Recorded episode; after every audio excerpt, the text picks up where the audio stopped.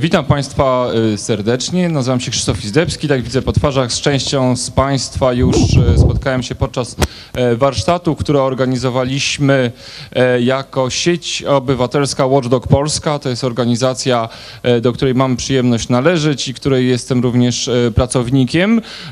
Trochę autopromocji organizacji w tym sensie, że będzie to nawiązanie do tego, o czym będę chciał z Państwem dzisiaj sobie porozmawiać. E, Nasza organizacja zajmuje się generalnie czymś, co po angielsku nazywa się watchdog, tak? czyli jest watchdogiem, czyli psem stróżującym. Jesteśmy organizacją strażniczą, stąd właśnie ten Watchdog Polska u nas w nazwie. E, jesteśmy organizacją strażniczą, co to znaczy strażniczą, czyli taką, która stoi na straży jakichś praw. Na ogół to są organizacje, które stoją na straży praw obywatelskich. My właśnie jesteśmy taką e, organizacją. E, Najważniejszym e, chyba działaniem, które podejmujemy i kwestią, którą się zajmujemy, jest dostęp do informacji publicznej, ale też wspieramy inne działania mieszkańców polegające na wpływaniu na działania władz. E, trochę o tym powiem. Nie będę robił takiego prawniczego wykładu e, dotyczącego zasad, e, w jaki sposób określone instytucje funkcjonują w detalach. Natomiast będę chciał się głównie odnosić do czegoś, co dla mnie jako dla prawnika, ale przede wszystkim dla obywatela, mieszkańca jest najważniejszym dokumentem w Polsce. Konstytucja, proszę Państwa. Często jest niestety tak, że zapominamy, i to politycy, i my mieszkańcy, urzędnicy, zapominamy o tym, że jest coś takiego jak konstytucja. Co więcej, że ranga tej, tego dokumentu, tej ustawy, która jest najwyższą e, ustawą, e, musi być wprowadzona w życiu, w rzeczywistości. Musi być te zasady w niej określone, w tej konstytucji, muszą być realizowane. Często wydaje się to dosyć abstrakcyjne, bo każdy ma swoje zarządzenie, uchwałę, rozporządzenie, jeszcze ustawę m, po drodze do tej konstytucji, ale to konstytucja nadaje tak naprawdę system i e, pokazuje, w jaki sposób należy e, tą naszą demokratyczną przestrzeń gospodarować. Dlaczego ja też zacząłem od tej konstytucji w tym kontekście? W kontekście praw mieszkańców, ponieważ konstytucja w artykule czwartym, proszę Państwa, mówi, że władza zwierzchnia w Rzeczypospolitej Polskiej należy do narodu. Co oznacza również, będziemy zaraz o tym e, mówić dokładniej, oznacza również, że obywatele mają tak naprawdę najwyższą władzę w tym państwie i musimy często o tym urzędnikom czy politykom przypominać, ponieważ tutaj też byłem świadkiem e, kawałek dyskusji o tym, czy referenda są dobre, czy nie są, nie są dobre i też mi się przypomniało taki, e, taki no, cytat może, czy, czy wyrażenie właśnie dotyczące tego, że często urzędnikom wydaje się, czy politykom, może nie urzędnikom, politykom wydaje się, że obywatele są racjonalni tylko raz na cztery lata. Pomiędzy kadencjami to oni już tacy racjonalni nie są i lepiej, żeby nie podejmowali decyzji, czy lepiej, żeby o pewnych e, decyzjach, które są e, podejmowane przez władze, e, nie wiedzieli. To nie jest tak, proszę Państwa. Jesteśmy tymi obywatelami racjonalnymi codziennie. I teraz będziemy mówić trochę o konsultacjach, trochę o tej partycypacji, o włączaniu się w działania już przez władze podejmowane. Ale dla mnie i dla naszego stowarzyszenia najważniejsze jest uświadomić sobie, że nie ma partycypacji, nie ma konsultacji bez dostępu do informacji, która znajduje się w posiadaniu władz publicznych, czy osób, które wykonują funkcje publiczne, czy innych podmiotów, które e, gospodarują mieniem publicznym, czyli innymi słowy naszymi wpływami z naszych naszych podatków, czy tego, co gospodarka narodowa e, e, wy, wypracowała, czyli też należąca e, do nas. Często różnych, przy okazji różnych szkoleń, spotkań mówi się właśnie, że trzeba konsultować, trzeba partycypować, a często zapomina się o tym, że to może być proces tylko iluzoryczny, jeżeli poziom wiedzy mieszkańców i włodarzy gminy czy miasta jest nierówny. Często jest tak, że mieszkańcy wiedzą dużo, dużo mniej, a pyta się ich o zdanie w jakiejś kwestii. Oni się wypowiadają, mówią, władza mówiąc, nie, nie zgadzamy się z wami, wy nic nie wiecie, tak? Trzeba tutaj wie, więcej wiedzieć na ten temat, e, wy nie wiecie i dlatego nasze stowarzyszenie uważa, że dostęp do tych informacji jest podstawą, absolutną podstawą i to, proszę Państwa, też gwarantuje nam Konstytucja. Artykuł 61 e, Konstytucji mówi, że obywatel, a ustawa o dostępie mówi, że każdy obywatel ma prawo dostępu do informacji o działalności władz publicznych, o sposobie, w jakim gospodarują mieniem e, publicznym, e, to niezależnie, czy to będzie mienie właśnie komunalne, czy e, mienie skarbu państwa.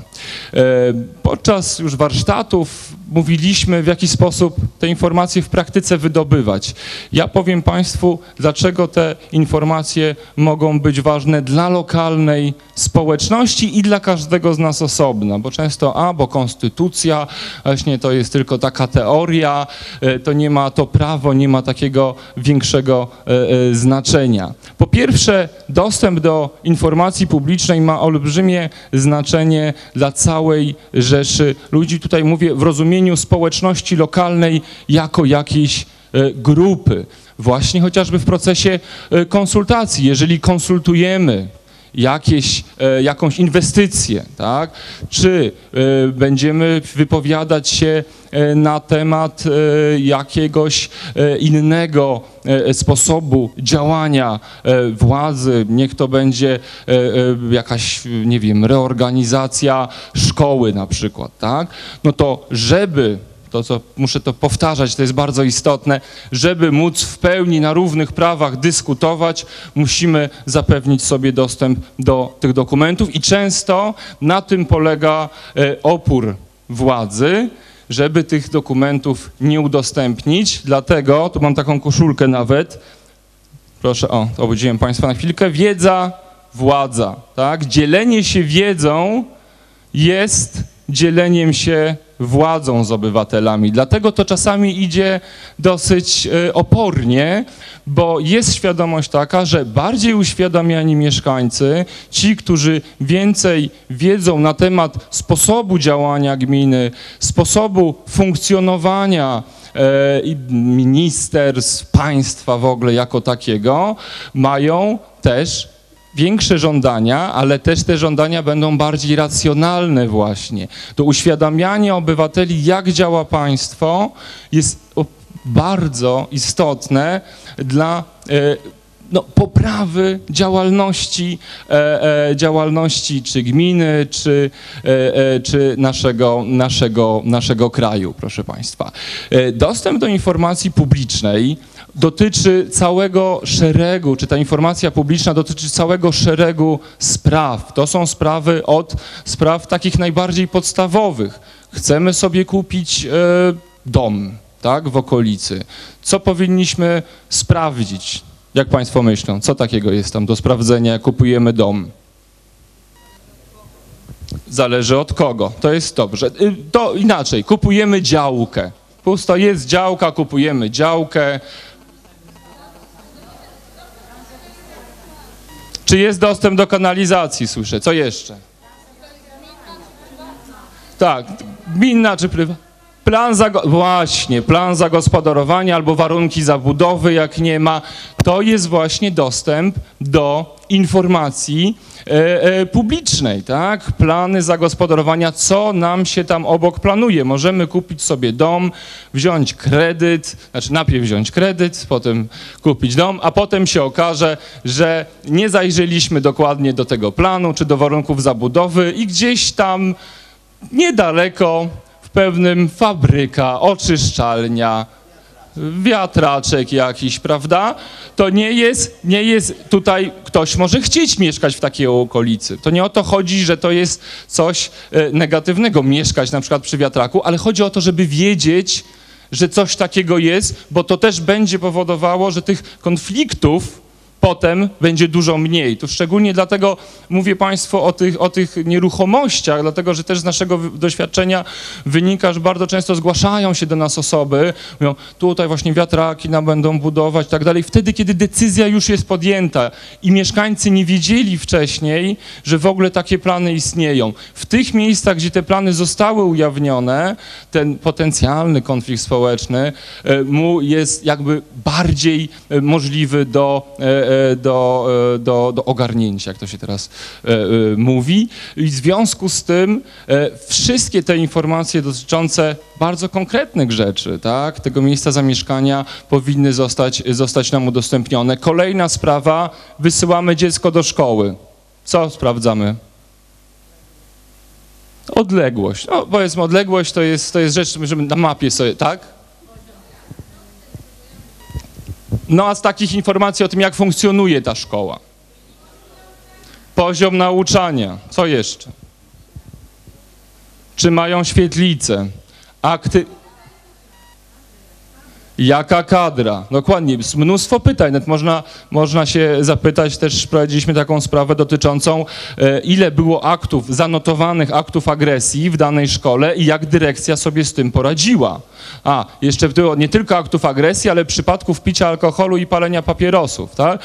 To może mieć znaczenie, niekoniecznie nawet to, czy y, było 5 czy 10 przypadków picia alkoholu, ale przede wszystkim to, w jaki sposób szkoła na to zareagowała. To jest bardzo ważna informacja.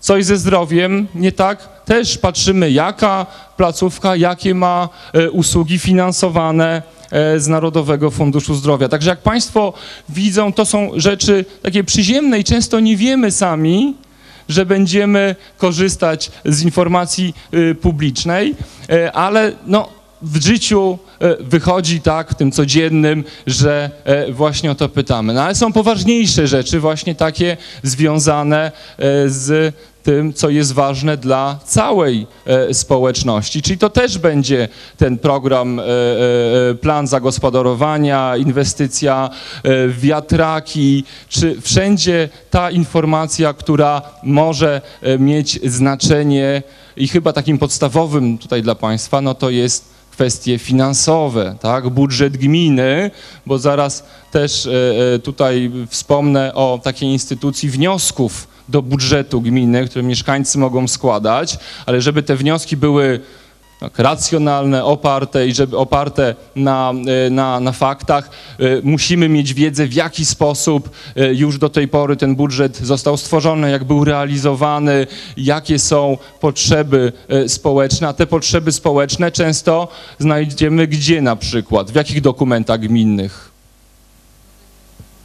Strategia rozwoju, czyli znowu jest dokument, który jest związany z działalnością władz publicznych, wypracowany, gdzie tam wszystko takie informacje są, e, są wypisane i możemy często już bazować na gotowych e, materiałach, co jest ważne dla wielu organizacji e, pozarządowych, które działają na terenie jakiejś gminy, chcą się o tej gminie więcej dowiedzieć, też po to, żeby lepiej pomagać, na przykład jeżeli to jest organizacja pomocowa, pomagać swoim e, beneficjentom, tak? Czyli jaki jest poziom bezrobocia, e, jaka, e, jakie są problemy infrastrukturalne na przykład, tak? Czy, czy inwestycyjne. Te wszystkie informacje, one pozwalają nam też lepiej działać. Też ocenia się, muszę powiedzieć, w, akurat w Unii Europejskiej taki rynek e, informacji publicznej dla e, e, przedsiębiorców. Na przykład jest wyliczony, że to jest kilkadziesiąt miliardów euro. To jest taka wartość, która polega na tym, to jest wyliczone na tej podstawie, ile my możemy też z tych danych, które zbiera państwo, gmina o nas, możemy wyprodukować też różne usługi. Też nie powinniśmy, uważam, za to e, jako obywatele, czy przedsiębiorcy, będący obywatelami przecież również, płacić do gminy, skoro już z naszych podatków te informacje e, zostały, zostały pozyskane. To, co jest istotne również e, w tym, że to prawo dostępu do informacji publicznej znalazło się w Konstytucji, to jest to, że to jest zasada, która jest jedną z naczelnych zasad demokratycznego państwa e, prawa. Wszystkie ograniczenia w dostępie do informacji publicznej są tylko wyjątkami od tej zasady. I Konstytucja też wyraźnie mówi, że ograniczenie prawa dostępu do informacji publicznej może nastąpić wyłącznie na podstawie, tak patrzę na ludzi z, z grupy warsztatowej, wyłącznie na podstawie ustawy. Tak, dobrze. Wyłącznie na podstawie innej ustawy, w związku z czym odpowiedzi typu nie dam informacji, bo nie, albo bo wójt nie pozwala, prawda, e, są nieuprawnione. Musi być podany konkretny przepis prawny zawarty w ustawie, który nie pozwala nam na dostęp pewnych informacji. To nie państwo jako mieszkańcy musicie wiedzieć, czy macie dostęp do tego, czy nie. Możecie się pytać o cokolwiek, marzy, o czymkolwiek marzycie, cokolwiek jest wam potrzebne, to organy władzy, to urzędnicy muszą wskazać konkretną podstawę prawną do tego, żeby tych informacji odmówić.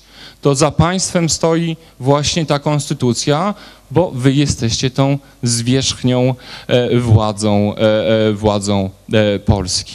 Ten dostęp do informacji publicznej to jest podstawa do funkcjonowania w każdej społeczności, czy to będzie społeczność bardzo lokalna, czy to będzie rodzina, dom, e, wszędzie ta informacja o otaczającej nas rzeczywistości polityczno-urzędniczo, e, e, e, majątkowo-publiczno e, jest, jest pożądana. No i teraz co się dzieje, jak mamy już tą informację, albo nie mamy tej informacji, ale chcemy inaczej wpłynąć na działania władz. Również konstytucja daje nam prawo do składania wniosków, skarg i petycji. Ja o petycjach nic nie powiem, ponieważ od wielu lat trwa, e, trwają prace nad ustawą o petycjach i jest dosyć duże takie chyba nieporozumienie, czym mają te petycje w końcu być. Natomiast instytucja skarg i wniosków funkcjonuje nie funkcjonuje tak dobrze, jak, e, jak może powinna funkcjonować, ale też mam wrażenie, że za rzadko z tych instrumentów my jako obywatele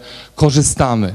Pierwsza rzecz, o której chciałem powiedzieć, to jest wniosek. Nie zacznę od skargi, tylko od wniosku, bo tutaj y, też apeluję do Państwa, y, żeby, y, żeby z tych uprawnień swoich, swoich korzystać, ponieważ już Państwu zaraz to Oj, przepraszam bardzo. E, przeczytam. Przedmiot wniosku. Co może być przedmiotem wniosku? Na pewno Państwo, szczególnie jako aktywni obywatele, e, mają dużo takich rzeczy, które przedmiotem tego wniosku może być. Przedmiotem wniosku mogą być w szczególności sprawy ulepszenia organizacji, wzmocnienia praworządności, usprawnienia pracy i zapobiegania nadużyciom, ochrony własności, lepszego zaspokojania potrzeb ludności. Tak? Czyli to są wszystkie te rzeczy, które Państwo albo zauważają, że coś źle funkcjonuje, macie pomysł na poprawę, albo Państwo jeszcze chcecie y, polepszyć y, działanie gminy. Co na przykład może być przedmiotem, według tego, co ja przeczytałem, jak się Państwu wydaje, tak w praktyce, co może być przedmiotem takiego wniosku? A po, pole, polepszenie pani, pracy urzędu Pani powiedziała, a na czym, na czym konkretnie by to mogło polegać? E, Konkretnie to urzędnika, który powiedzmy odbierając telefon powinien się przedstawić, tak, grzecznie spytać o co chodzi i wysłuchać. Ja wiem, że i są różni petenci i też są nad, nadgorliwi, ale jednak no, warto, żeby e, wszyscy... Znaczy wiem, że w niektórych urzędach są rozmowy nagrywane i ponoć to bardzo zmienia w ogóle podejście urzędnika e, do całości spraw. U nas tego nie ma i zdarza się różnie, także my, my też właśnie pracujemy nad tym, żeby w naszym urzędzie wszyscy w miarę kulturalnie się odnosili do innych. Dobrze. To tylko zwrócę uwagę, y, obywatela, nie petenta, ewentualnie. Tak, tam miałem rozmowę tutaj z panią doktor wcześniej właśnie, czy obywatel, petent, czy klient jeszcze. Ja, ja wolę obywatela osobiście e, chyba, ale rzeczywiście, tak, poprawa, bardzo konkretna rzecz. I z reguły nas to denerwuje, mówimy o tym koleżankom, kolegom, że beznadziejnie w tej gminie oni się nie przedstawiają, ewentualnie coś napomkniemy na jakimś spotkaniu wójtowi, że ci urzędnicy strasznie niegrzeczni, ale mamy taki środek, który może coś na to poradzić, bo potem właśnie z reguły wygląda to tak, że nic się nie dzieje z tymi wypowiadanymi gdzieś szeptem czy przypadkiem e, e, no, problemami, tak, czy, czy wnioskami, które, e, które, e, które są istotne z punktu widzenia zaspokajania potrzeb ludności E, i składamy taki wniosek i urząd ma obowiązek na taki wniosek odpowiedzieć, tak? To jest różnica. Musi się do tego odnieść, tak? Na spotkaniu, jeżeli pani by mi teraz powiedziała, ja bym był tym wójtem, to być może, nie każdy, no nie wiadomo właśnie, czy to by w ogóle pani powiedziała, to jest jedna rzecz, a druga to ja bym, jakbym był jeszcze dyplomatą, bym powiedział, no ja porozmawiam, załatwię tego i będę miał nadzieję, że panią w krótkim czasie nie spotkam, żebym nie musiał się e, z tego tłumaczyć. Natomiast tu w ciągu miesiąca trzeba na to odpowiedzieć, odnieść się do tej sprawy i to tylko sygnalizuje, państwo znajdziecie e, w kodeksie postępowania administracyjnego dokładne, e, e, dokładny e, opis, w jaki sposób e, e, to się robi, ale wniosek jest tak naprawdę bardzo prosty. To jest wniosek, który powinien właśnie zawierać e, to, e, te, e, te propozycje poprawy, ale też to są wnioski, które składamy do budżetu, że możemy na przykład zaproponować, żeby w naszej e, e, gminie e, część budżetu była przeznaczona na boisko szkolne, tak? Albo żeby e, huśtawkę jakąś wybudować. To też są niby drobne sprawy. Denerwuje nas to, że nie ma, e, nie ma e, wybetonowanej drogi e, gdzieś w okolicach centrum naszego miasta. To od tego denerwowania trzeba przejść do konkretnego działania, które może właśnie polegać na tym, że złożymy ten formalny e, wniosek e, i e, urząd no, albo uwzględni, albo nie uwzględni, tak? To jest jego prawo, to muszę powiedzieć, natomiast musi tą kwestię porządnie rozpatrzeć i my znowu nie będziemy mieli, czy nie powinniśmy mieć pretensji wtedy, jeżeli się nam odmówi, dlatego, że musi być nam wyjaśnione, dlaczego została podjęta taka, a nie inna decyzja. I w tym aspekcie też trochę to się łączy właśnie z dostępem do informacji publicznej, czyli z, znaczy z tym, co ja mówiłem w tej części poświęconej dostępowi do informacji publicznej, ponieważ wiąże się to z odpowiedzialnością władzy do tłumaczenia swoich decyzji. To jest bardzo istotne dla poczucia bezpieczeństwa, poczucia związku e, z daną, e, z daną e, jednostką samorządu terytorialnego czy z daną gminą. E, Kolejna sprawa, oprócz tych wniosków, trochę może e, dla urzędników mniej sympatyczna, to są skargi. Ale tak mniej sympatyczna to y, oczywiście, jeżeli się nie myśli na tym, o tym w sposób systemowy, bo taka skarga, ona też ma y, za zadanie no, zmienić to, co jest złe w gminie.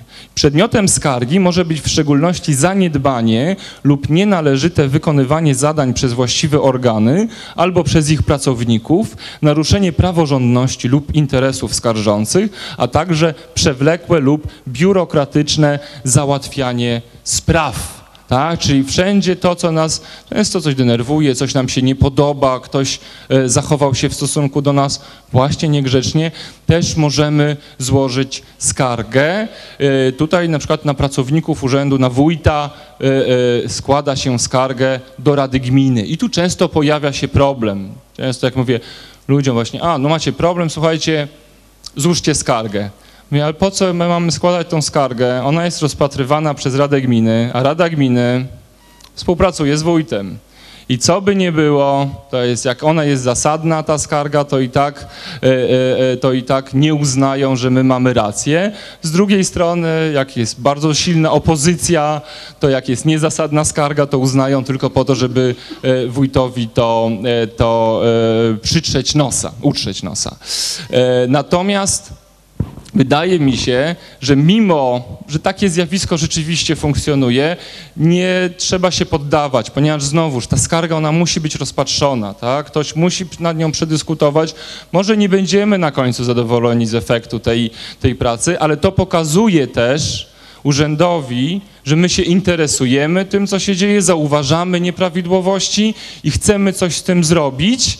Jeżeli takich skarg będzie więcej, to urząd też będzie inaczej do tego podchodził, szczególnie no, zdając sobie sprawę, że ci niezadowoleni skarżący mogą zostać tymi właśnie racjonalnymi wyborcami już za jakiś czas. Więc to też jest kwestia, która wzmacnia nas, pokazuje, że my korzystamy ze swoich praw, a nie tylko y, pozwalamy na to, żeby y, wypowiadać się, y, nie wiem, na spotkaniach publicznych, słać jakieś listy, które które, nie wiem, z podpisami, tylko znamy prawo, potrafimy z niego korzystać i wtedy władza też traktuje nas inaczej. I to czasami trwa bardzo długo, czasami trwa krócej, czasami w ogóle też nie jest potrzebne. Jest dużo na pewno świetnych przykładów, e, kiedy, kiedy takich działań nie trzeba podejmować, ale zachęcam Was do tego, żeby nawet jak wszystko jest fajnie w gminie, ale macie jakieś nowe pomysły, składajcie te wnioski właśnie e, e, w oparciu o przepisy kodeksu postępowania administracyjnego, bo wtedy macie pewność, że po pierwsze one będą poważnie rozpatrzone, a po drugie też Was pokażą, czy jako osoby, czy jako organizacje, jako, e, jako zdeterminowanych i znających i posiadających wiedzę obywateli, bo znowu tu się odwraca, tak? Już my mamy wiedzę, więc im więcej wiedzy mamy, tym więcej będziemy mieli władzy jako, e, jako obywatele. Już trochę podsumowując, jeszcze mówiąc o tych, mm, o tych kwestiach związanych z prawami mieszkańców, to nie wiem, czy to jest dobre określenie akurat, czy to jest prawo mieszkańców. Na pewno to jest y, bardzo dobra zasada, bez której no, w tej chwili e, nie można się e, obyć, czyli te konsultacje społeczne, tak? Które e, e, są no, opisywane w różny sposób w Polsce. Niektórzy mówią, że jest fatalnie, niektórzy mówią, że jest lepiej trochę. E, Każde konsultacje są inne i to też trzeba zapamiętać, że te konsultacje nie da się chyba stworzyć takiego modelu, który, czy mo- modelu może się da takiego schematu, który będzie, e, będzie e, e, sprawdzał się w każdych okolicznościach, bo istotą tych konsultacji też jest to, żeby dotrzeć do mieszkańców. Każda gmina na przykład ma swoją inną specyfikę, żeby ta sprawa była przedstawiona w taki sposób, w zależności od tego, do kogo te konsultacje są kierowane, żeby było to jak najbardziej zrozumiałe. No i przede wszystkim to, co Państwu powiedziałem na samym początku, musimy mieć wiedzę jak największą na temat przedmiotu tych konsultacji. Co z tego właśnie, że będziemy konsultować budowę wiatraków, jak my nie wiemy, gdzie one dokładnie będą stały, jakie są zagrożenia z tym płynące, e, co będzie się działo, e, nie wiem, z gołębiami, które hoduje na przykład, tak? Jak ja się mogę wypowiedzieć na ten temat, skoro nie mam wiedzy co do przedmiotu e, wypowiedzi i co najważniejsze e, i co niestety w Polsce zdaje się szwankować w zakresie tych konsultacji, często przeprowadzane one są już po podjęciu decyzji. Kiedy ludzie podejmują jakiś wysiłek, biorą udział w tych konsultacjach, nabywają tą wiedzę, dyskutują między sobą, przychodzą na spotkanie, czy w inny sposób konsultują e, tą, e, tą, te, tą, tą inwestycję na przykład i okazuje się, że tak naprawdę ich głos nie ma żadnego znaczenia, ponieważ sprawa była już dawno zadecydowana.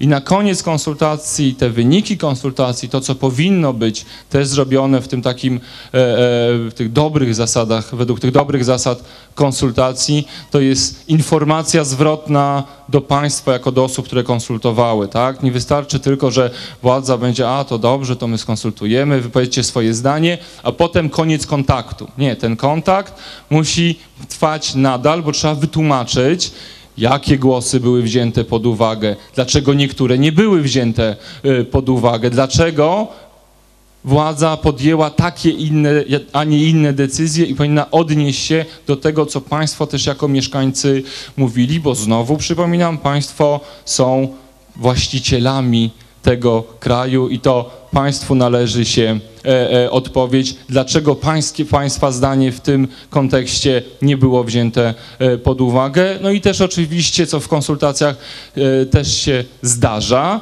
są uwagi brane e, przez władzę do siebie i w związku z tym władza widzi, że ta grupa obywateli, która domagała się konsultacji, które zostało, e, e, zostały, zostały przeprowadzone, ma racjonalne, merytoryczne argumenty, które czasami są dużo bardziej przekonujące, czy właściwe, czy prawdziwe nawet, niż argumenty, które władza miała e, poprzednio. No i ostatnia rzecz, która też w Konstytucji jest bardzo szeroko e, e, wymieniona, to są referenda. Czy to referendum ogólnokrajowe, czy referenda lokalne. E, Moje doświadczenie jest takie, że to jest dosyć trudne działanie, e, które nie zawsze kończy się sukcesem.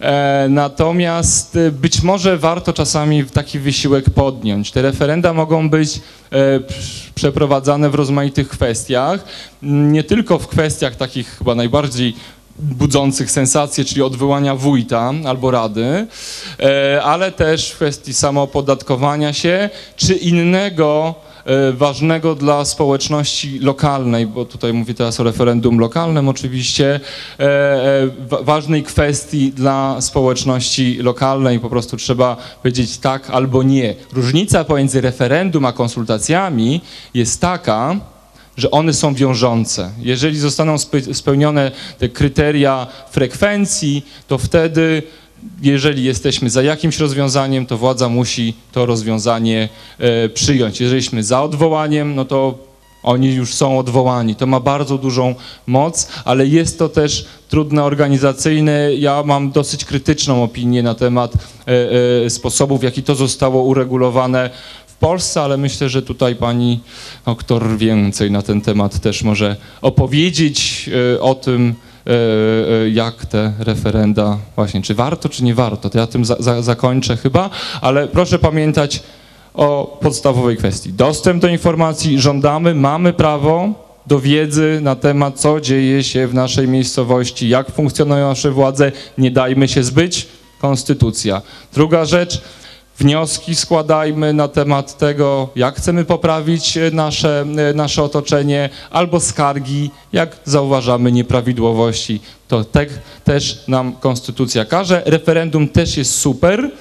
Przejmijmy władzę czasami, żeby te częściej e, e, te referenda się odbywały, tak, żebyśmy o tych naprawdę ważnych sprawach decydowali w sposób wiążący dla władzy częściej, ale tu wydaje mi się e, musi, musi to być jakoś ta, mm, ta, ta procedura trochę uproszczona, a może to nie o procedurę chodzi. Oddaję głos